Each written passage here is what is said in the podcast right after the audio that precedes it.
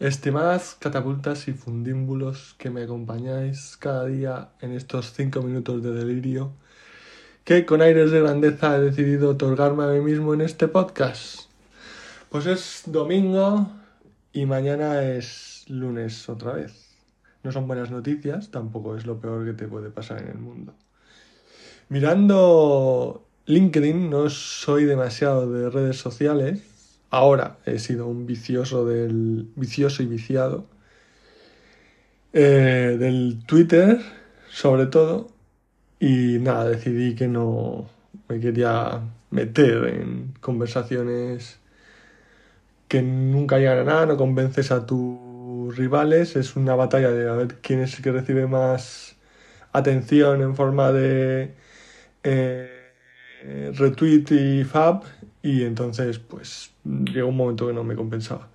Pero bueno, viendo en LinkedIn he visto que a los entusiastas del blockchain, de las criptomonedas y de los NFTs les ha sustituido el optimismo por la inteligencia artificial generativa. Yo, desde luego, a esto del gen AI le veo más sustancia que a, a lo anterior de los NFTs y las criptomonedas y todo eso. Eh, supongo que principalmente porque lo he usado, no iba a invertir en una criptomoneda, soy demasiado conservador para algo tan volátil. Y, y me gustó, la verdad es que me gustó bastante. Como para que me ayudase, como para que sustituyese algunos trabajos, pero eh, bueno, sí, gente se va a quedar sin empleo por esto, como ha ido sucediendo con muchos cambios tecnológicos. Pero vamos, que también tiene sus cosas que tendrán que mejorar. Lo que me sorprende es la gente que llama luditas eh, y acusa de conservadores y de quedarse eh, estancados en el tiempo a aquellos a los que quieren poner palos en la rueda del avance de estas tecnologías.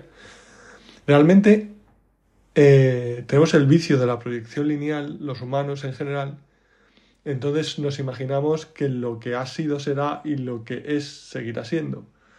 Eh, no es como lo más habitual, pero mm, era, se han dado casos en la historia de regresión tecnológica, se han dado casos sobre todo de estancamiento tecnológico. O sea, no... La gente como ahora que tú te esperas oye, pues esto, el ordenador de dentro de 10 años será más potente y, será eh, por mil sus capacidades. Pues probablemente el campesino de casi cualquier época pensaría que dentro de 10 años, con suerte, sigue produciendo los mismos resultados que ahora.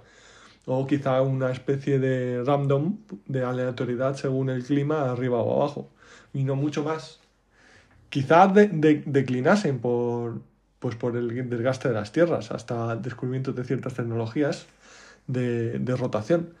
Pero bueno, entonces, eh, pues sí, mm, yo no tengo asimilado, pero sí, el, sí he tenido contacto con visiones del futuro de regresión tecnológica. Isaac Asimov, en, en su libro, cuando colapsa el imperio, eh, pone unos años incluso un milenio de, creo que era, o, un mil años o diez mil años de regresión tecnológica que la fundación tenía la misión de evitar, mm, pues primero con el subterfugio de los enciclopedistas y luego pues con, el, grueso de la trama de la, fundación.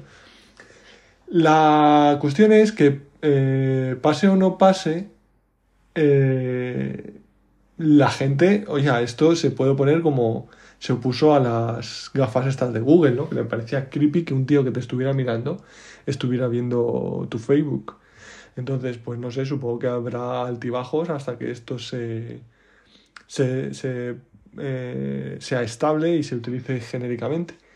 Realmente a mí lo único que me da miedo, pues sí, la desestabilización de la economía por la pérdida de empleos, pero sobre todo por la apariencia de objetividad, ¿no? Como no te lo está diciendo por las noticias o, eh, el interesado de turno, crees que, que lo que te produce es objetivo. Y cuando estamos hablando de ciencias sociales, pues todos sabemos que todos tenemos un interés en lo que contamos. Y yo también.